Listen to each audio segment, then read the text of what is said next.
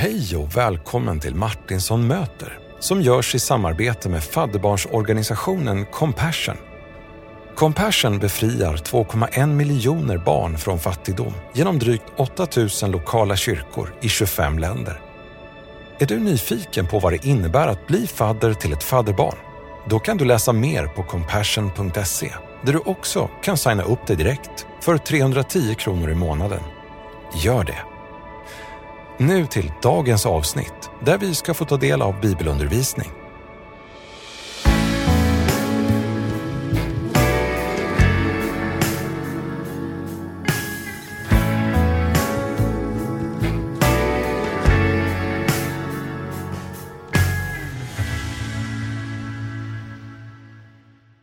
Välkomna tillbaka vänner. Du har kommit till Martinsson möter. Det här är podcasten som vill vara en röst till tröst och hopp från fadderbarnsorganisationen Compassion. Dagens gäst, det är ingen mindre än kung David. Kanske mer känd som herdepojken Davve eller minstingen i släkten som inte blir bjuden när Samuel kommer på besök. Nu är det del två och vi ska läsa sex versar och det gör vi över fyra veckors tid. Det är korta, kärnfulla, kraftfulla ord som gett tvivlare tröst och som fött tillbedjan och tacksamhet hos miljoner människor. Det är bara sex versar som sin korthet till trots gett hopp, hjälp och helande till människor i många olika tider och kulturer i hela världen och i över 3000 år. Alldeles för ofta läser en pastor den här texten och så handlar den inte om herden utan om hur dumma får är.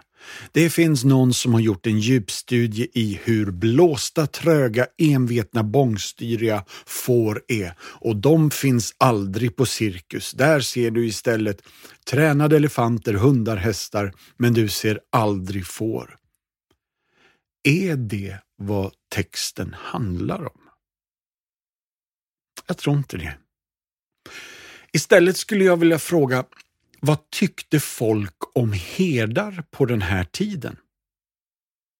Vi har dokument från den romerska perioden då en landshövding faktiskt sa följande ord. Om du fångar herdar, pryglar dem i misstanken av att de är banditer du behöver inte nödvändigtvis ha bevis för att de är det. Det faktum att de är herdar säger att om de inte är brottslingar så funderar de nog på att bli det." Slutcitat. Det är vad folk på Jesu tid tyckte och tänkte om herdar. Men som jag sa i förra veckan så skickar Gud herdarna den första natten då Jesus, Guds enfödda lamm, är fött. Då kommer herdarna på besök hos Josef och Maria och jag älskar det här. Hela Bibeln är full av det här språket där Gud vänder på hela kuttingen. Men nu måste vi läsa psalm 23 tillsammans. Rubriken är Den gode herden och jag läser från folkbibelns översättning. En psalm av David. Herren är min herde, mig ska inget fattas. Han låter mig vila på gröna ängar. Han för mig till vatten där jag finner ro. Han ger liv åt min själ och han leder mig på rätta vägar för sitt namns skull. Även om jag vandrar i dödsskuggans dal fruktar jag inget ont, för du är med mig. Din käpp och stav, de tröstar mig. Du dukar för mig ett bord i mina fienders åsyn, du smörjer mitt huvud med olja och låter min bägare flöda över. Ja, godhet och nåd ska följa mig i alla mina livsdagar och jag ska bo i Herrens hus för alltid. Idag ska vi koncentrera oss på vers 4. Jag vill börja med några frågor här. Då. Varför får vi ingen karta?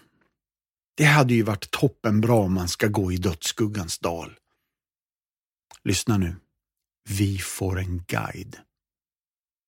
Vad vill du ha? Karta eller guide? Hur lever du? Är det säkerhet eller osäkerhet eller tvetydighet och föredrar du kontroll över tillit? Önskar du att gå efter någon eller vill du leda själv jämt? Att följa en guide, det innebär ju ett stort mått överlåtelse och tillit. Det finns nog inte någon annan bibelvers på t-shirtar, tavlor, vykort, nyckelringar, kaffekoppar, klistermärken, CD-skivor. Det finns pussel och tapeter med solnedgångar där den här versen står i kyrkans ungdomsvåningar. Så central och så viktig är den för oss. Jag vill bara direkt slå an en riktigt nördig ton. Det finns en vers, för du är med mig.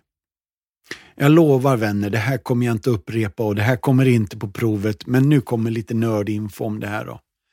I originalhebreiskan så består tydligen psalm 23 av 55 versar, 26 ord där David talar om Gud i tredje person han låter, han för, han ger. Men när David har sagt för du är med mig, då har vi kommit fram till centrum av hela texten.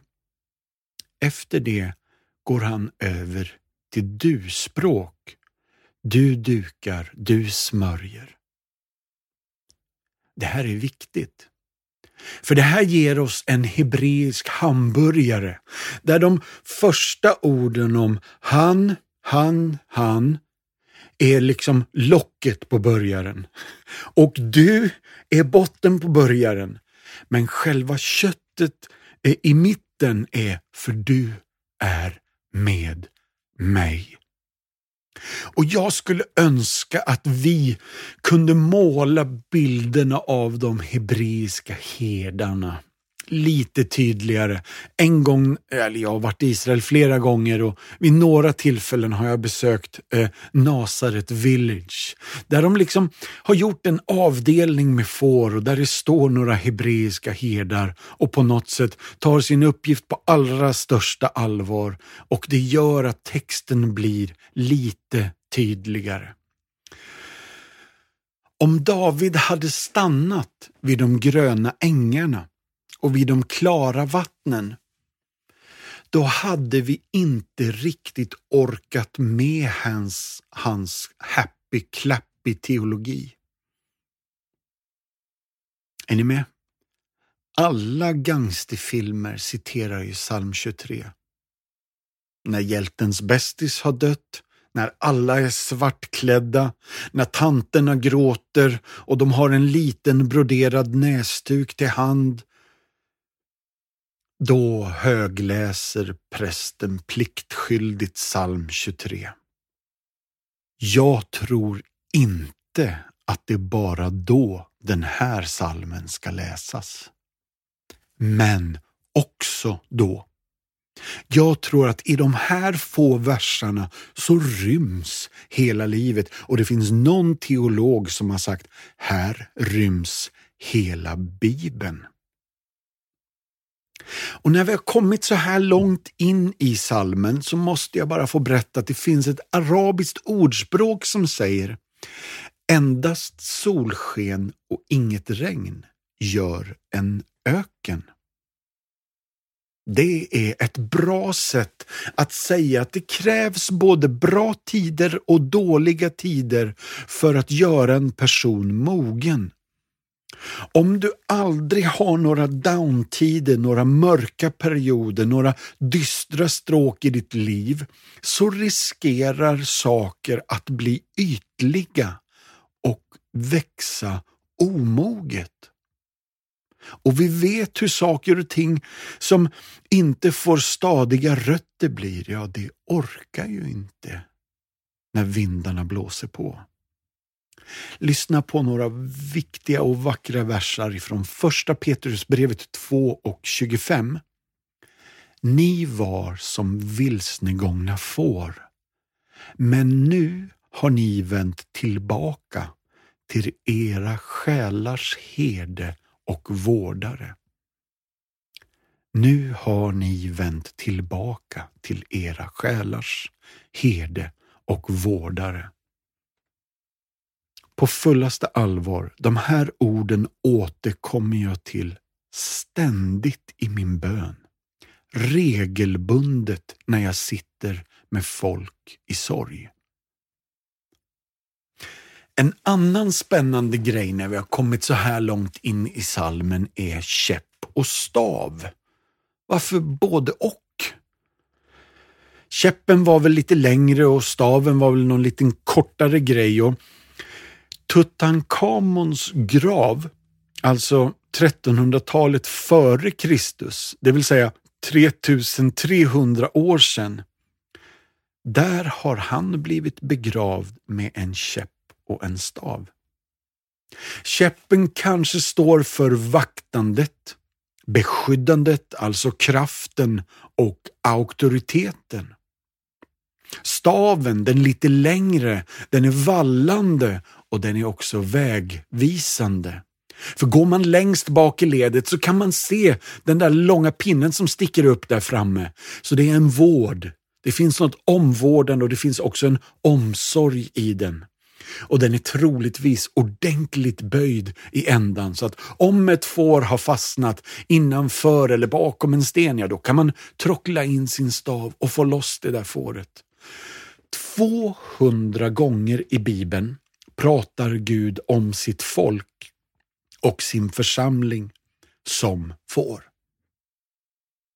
I Tutankhamons grav så ligger käppen och staven i ett kors och tecknar bilden av en kung. Den ena stödjer min svaghet och den andra vill visa mig vägen framåt. Och Vi har redan konstaterat att det är en bra hamburgare de här verserna därför att de inleds med Han för, han leder, han vederkvicker. Men när vi har kommit in i dödsskuggans dal, då pratar vi inte längre om han i tredje person, utan nu pratar vi du och jag, Gud. Han har helt enkelt kommit närmre och blivit första person. Vi har skippat titlarna Gud och jag och kommit varandra nära. När vägen blir mörkare, när vägen blir smalare, då tas titlarna bort. Det är inte bara han leder och Herren leder, utan nu är det du och jag, Gud. Lyssna. Gud går före oss när vägen är lätt.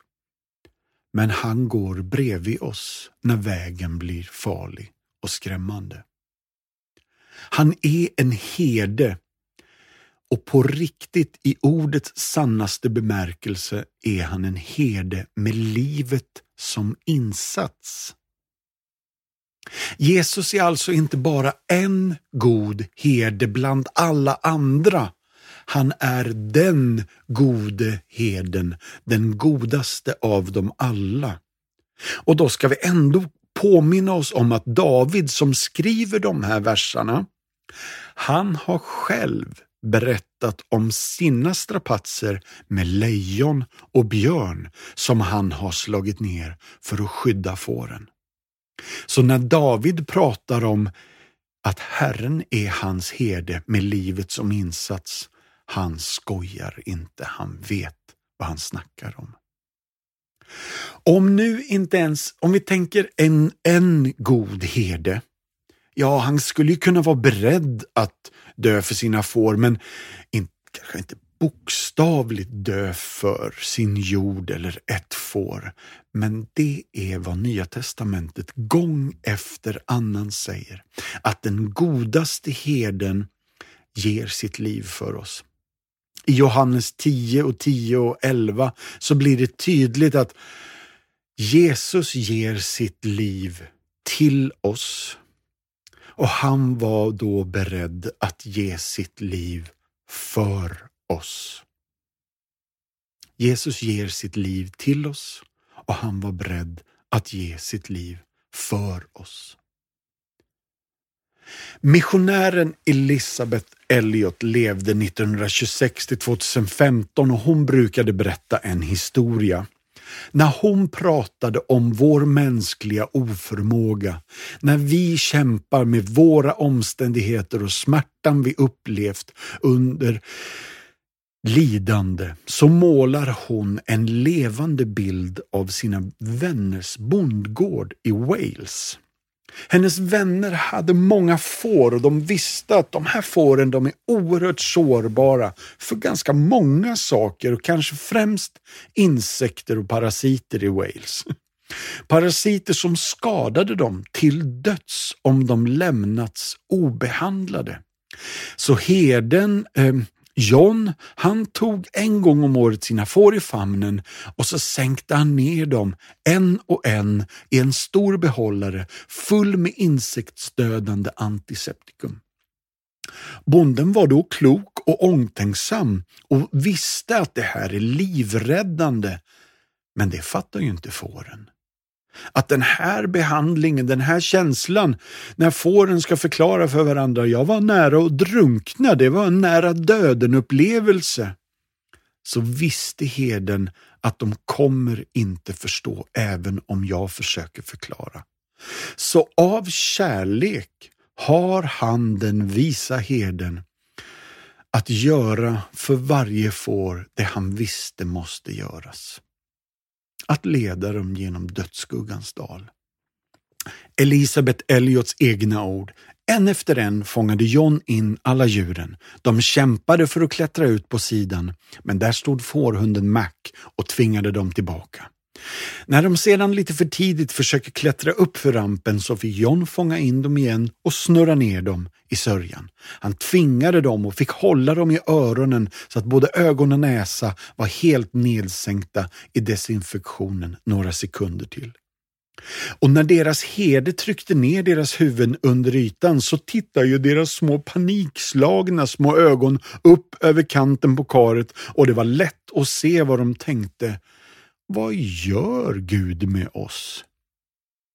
Är all den här smärtan vi bär på meningslös? Är lidande och paniken vi känner när vi drunknar i sorger eller förvirring eller corona? Är det meningslöst och kan man lita på Gud igenom allt det här? Som missionär i djungeln så dödades Elisabets förste man med spjut av de människor som han försökte nå med Jesu kärlek. Elisabet valde då att fortsätta vara missionär för det folk som mördat hennes man och hon betjänade dem i över två år. Och när de kom tillbaka till USA och hittade en ny man, då dör han i cancer. Ändå säger Elisabet så här. Jag har haft många upplevelser i mitt liv som har gjort att jag känner stark sympati med de stackars fåren. Det finns tillfällen då jag inte kunnat räkna ut en enda anledning till den behandling jag har fått från den store herden som jag så litade på. Och likt fåren har jag ingen aning eller förklaring. Det kommer inte att finnas någon intellektuell tillfredsställelse på den här sidan himlen på den gamla frågan varför. Men även om jag inte har funnit någon intellektuell tillfredsställelse så har jag hittat frid. Och svaret jag nu ger er är inte en förklaring utan en person. Jesus Kristus är min Herre och min Gud. Det var han som var ordet innan världens grund blev lagd. Det var han som led som ett lamm som dödats. Och han har ett kort upp i skjortärmen som du och jag inte har någon aning om. Han har sagt oss tillräckligt så att vi i alla fall vet att lidandet är inte meningslöst. Gud tillåter alltså tid i dalen. För dalen drar oss närmre Gud. I dalen så finns risken för prärievargar, översvämningar, laviner, raviner, snö och hagelstormar, lejon och björn och andra rovdjur, ormar och till och med bara farliga växter. Jag blev så tydligt påmind om det här när vi bodde på sluttningen av berget ovanför Los Angeles, nästan lite grann ute i öknen. Och regelbundet fick vi ta hand om våra djur som behövde bli skydd ifrån rovdjuren och framförallt när vi skulle gå och hälsa på våran tjur på ranchen. Jag tror han hette Bert. Nu då, nu byter vi lite spår. Det är bra att inte prata för länge om Gud utan att prata med Gud. Vi är mer benägna att tala om Gud när vi är på de gröna betesmarkerna och det finns mycket vatten tillhanda. Och vi är mer benägna att ropa till Gud när vi går in i den farliga ravinen. Så, min vän, ibland bör vi nog avbryta babblandet om Gud och byta ut det till bedjandet till Gud. Det här leder oss till en fråga när vi nämner ordet ravin. Varför måste du alltid ta den svåraste vägen? Och svaret på den frågan är ju lite skönt. Den frågan förutsätter ju att det finns två vägar. Det verkar inte göra det i den här texten. Det är antingen framåt eller bakåt. Och bakåt är ju inget option, för där finns inget grönt gräs eller vatten nu. Så antingen tänker jag när jag går igenom dödsskuggens dal, då ska jag påminna mig själv om att aldrig mer lita på Google Maps. För här ska man inte vara. Men lyssna nu då. Jesus Kristus, Guds son, har varit i den riktigaste dödsskuggans dal. Övergiven av alla, en gång för alla så att ingen mer ska vara övergiven. Det är löftet. Hur är det möjligt att gå från topparna till dalarna så här fort i Salta salmen? Ibland tycker jag att det är för tvära kast. Det är ju bara korta versar och så känner man, hur får de ihop det här? Och så tittar jag på mitt liv och så ser jag, du, det är likadant där. Det är tvära kast ibland. Och när det är så där tvära kast, då, det är då man ställer mycket frågor och psalm 22 vill ha svar. Och psalm 22 svarar oss att du klarar dig utan svar, men du klarar dig inte utan närvaro. Och Mark Bailey har sagt Ibland verkar Gud märkligt tyst i de stunder då vi behöver honom som mest. Men läraren är alltid tyst under provet. Och Corrie ten Boom, hon som har suttit i judisk fångläger på Auschwitz, hon som gömde judiska flyktingar i sin källare undan nazisterna, hon har sagt så här. När tåget kör genom tunneln och det blir mörkt, då slänger man ju inte bort biljetten och hoppar av. Man sitter still och litar på lokföraren. Så psalm 22 och psalm 23 säger oss att vi kan klara oss utan svar, men vi klarar oss inte ensamma. Kristendomen är den enda religion som säger att vi är inte ensamma i lidandet. Gud är med oss i vårt lidande. Han är medlidande. Här kommer nu fem fakta om Dalarna som vi behöver komma ihåg. 1. Dalarna är helt oundvikliga. Jesus lovade att det kommer att komma dalar. Johannes 16.33. 2. Dalarna är helt oförutsägbara. Du vet inte vad din morgondag kommer att bära med sig.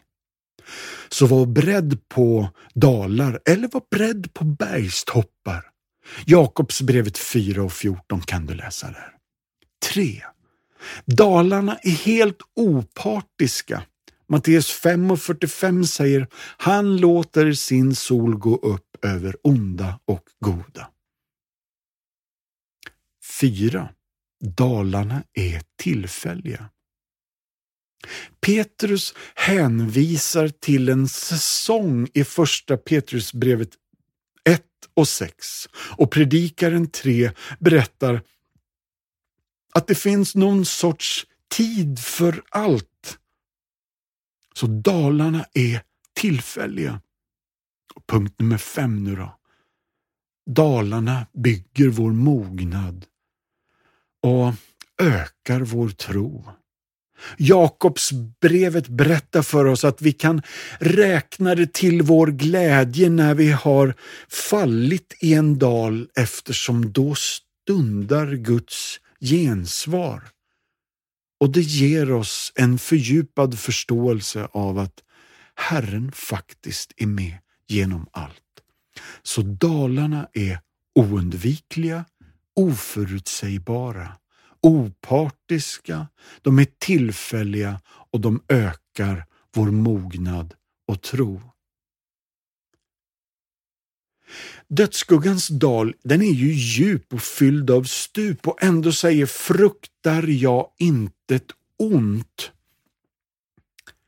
Det betyder ju inte att det är en frånvaro av ondska, utan en närvaro av godhet. Det betyder att ondskan är där ute och den är rejäl, men här finns en godhet som också är på riktigt, en närvaro. Och nu då, dödsskuggans dal. Ordet skugga är viktigt. För ordet skugga säger oss att det finns ett ljus någonstans och att det är någonting som reflekterar. Och det här vet ju vi, att ibland kan en skugga se större ut än vad själva objektet är. Så ibland kan själva fruktan vara större än det jag fruktar. Så fruktar jag inte ett ont, ty du är med mig. Det betyder inte att det inte finns något att frukta, utan att här finns en herde att följa. Och det gör situationen annorlunda. Så ground rule Ta aldrig definitiva beslut i dalens mörker som du kommer ångra i ljuset på berget. Vi tar den igen. Grundregeln är ta aldrig definitiva beslut i dalens mörker som du kommer ångra i ljuset på berget. Det finns inga skuggor utan ett ljus någonstans och en skugga kan inte skada. Och det är alltid mörkare i dalen än på toppen. Striderna som vi utkämpar i livet sker ju alltid i dalen. Men vattenkällorna finns nästan alltid och oftast bara i dalen. Den är lite oundviklig, oförutsägbar och ofullständig. Det finns många dalar. Att förlora sin bror i en branddalen, skilsmässodalen. Att förlora sin pappa när man bara är ett barndalen eller vänskapsrelationer som går sönderdalen. Eller när man bråkar med sin tonåringsdal. När vi går igenom mörkret ska vi se till att hålla lite hårdare i hedens byxben bara. Alltså, vi har ju uttalat många gånger ordet mig skall inget fattas. Men vi behöver ju inte lämna Saltasarmen ens för att upptäcka att det här stämmer ju inte alltid. Vi behöver inte lämna de här orden för att upptäcka att här finns ett stort hårklyveri. För i den mörkaste dal så saknar jag ju ljus. Jag saknar gissningsvis också de gröna, sköna, lulliga ängarna och det lugna, stilla, klara, pålande vattnet. David menar troligtvis, och det här är tungt, att jag kommer inte sakna något av allt det som heden finner nödvändigt och behövligt för min resa framåt. Så i mörkret, håll hårdare i herdens byxben. Och herden har heller inte lätt fåren fel när de går genom dödsskuggans dal. För dalen är oftast en transition från ett grönområde till ett annat. Så jag måste byta grönområdet av den enkla anledningen att gräset är slut och jag dör om jag inte går. Så jag behöver nytt gräs och då går snabbaste vägen genom dalen, säger herden. Och vi har redan sagt att psalm 23 föregås av psalm 22. Om jag läser den, då kommer jag upptäcka att det inte går att komma till de gröna gräsen förutsatt lidandet i dalen, psalm 22. Jag vill bara att du noterar att psalm 24 handlar om hur heden kliver in genom portarna i Jerusalem med alla fåren i följe.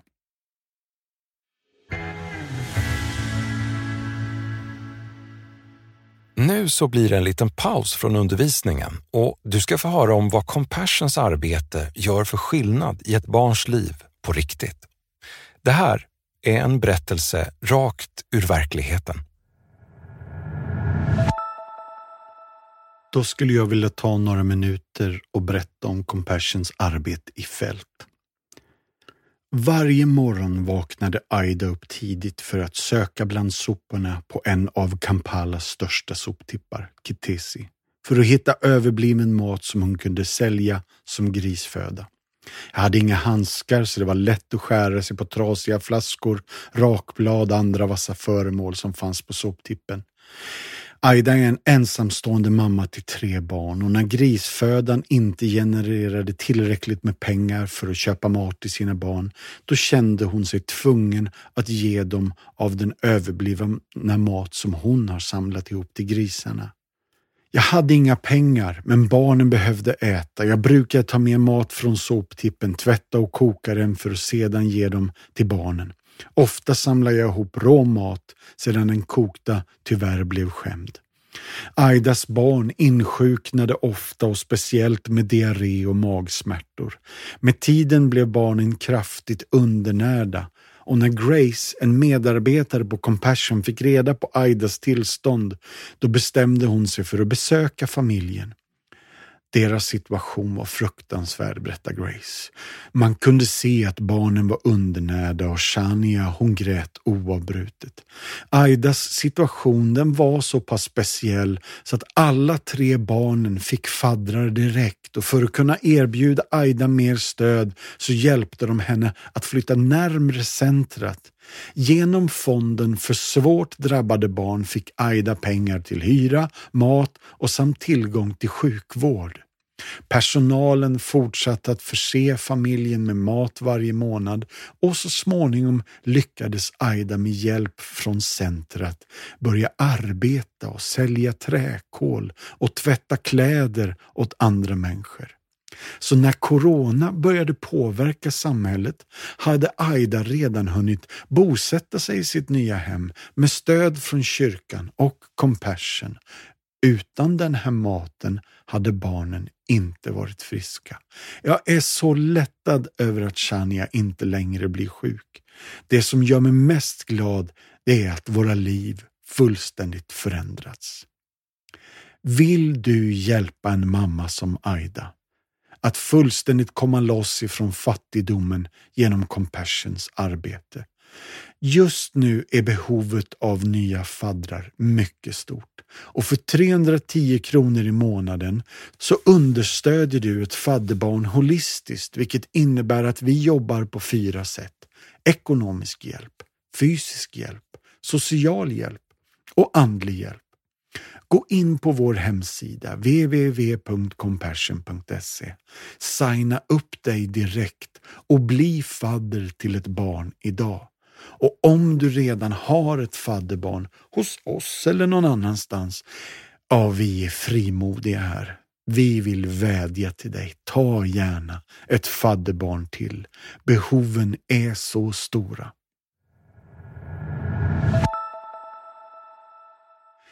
Det är stor skillnad på att sätta sig i mörkret och att gå igenom skuggan. Ordet genom är viktigt. Salmisten talar inte bara om att gå in i dalen som om det vore en inboxad kartong med endast en liten öppning i ena änden och så är slutdestinationen den sista hållplatsen, mörkret inne i dalen. Han talar om att gå igenom dalen och säger oss att herden förväntar sig att vi kommer att komma ur skuggorna. Det är ljus på andra sidan bergen. David ser alltså döden enbart som en skugga.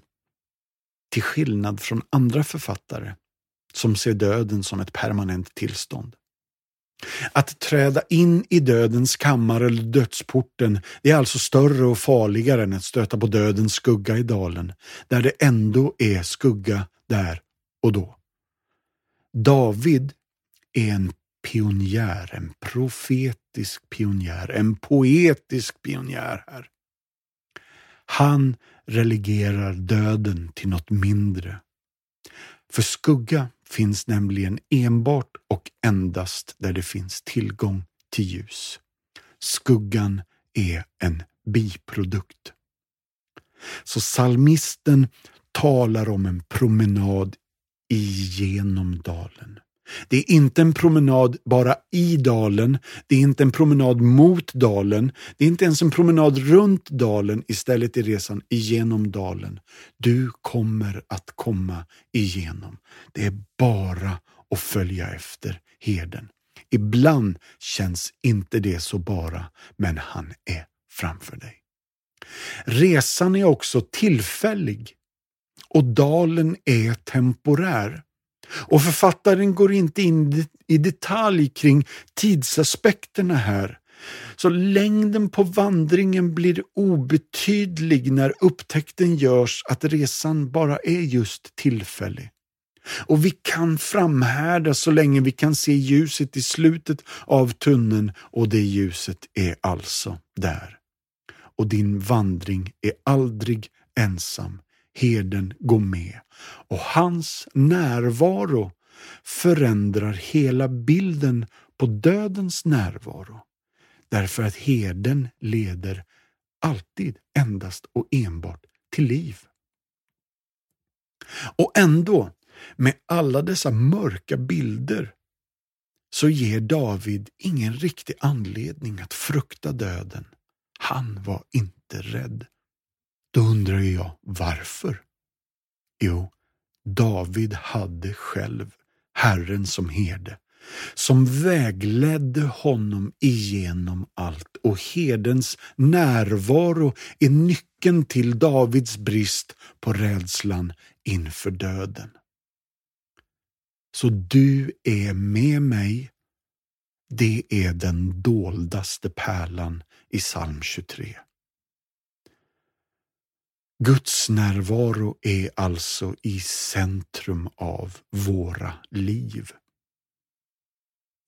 Jag ska strax avsluta men jag vill berätta några berättelser. Det fanns en skådespelare som kväll efter kväll avslutade sin enmansshow med en dramatisk läsning av psalm 23 och han fick stående ovationer hela tiden. En kväll så var det en ung kille i publiken som räckte upp handen och frågade Får jag läsa? Ja, jo, sa skådisen. Och när killen var klar, då kom det inte en enda applåd. Inga ovationer. Men alla grät. Så skådisen frågar, vad hände där? Jag har aldrig lyckats med den grejen. Varför berör du som du gör? Och killen svarade, du kunde ju salmen Jag känner herden. Den sista berättelsen jag vill berätta är om en turist som för länge sedan besökte en kyrka i Tyskland och blev förvånad av att se ett uthugget lamm nära toppen på kyrktornet. Han frågade varför det var där och han fick veta att när kyrkan byggdes, ja men då föll en byggarbetare från en hög byggnadsställning där uppifrån och hans kollegor de rusade ner och förväntade sig att hitta honom död. Men till deras förvåning och glädje var han vid liv och bara lindrigt skadad. Hur var det möjligt att han överlevt? Jo, en flock får hade passerat precis just då och nedanför tornet och mannen landade på ett lamm. Lammet stoppade farten men krossades och dog men mannen räddades. För att fira denna mirakulösa räddning lät man rista ett lamm på tornet, på den plats från vilken arbetaren föll. Jag skulle vilja säga, släng dig på Jesus. Låt hans död bli ditt liv. Vänner, jag tackar så jättemycket för idag och önskar er en fortsatt skön sommar. Om en vecka är vi tillbaka och då fortsätter vi med psalm 23.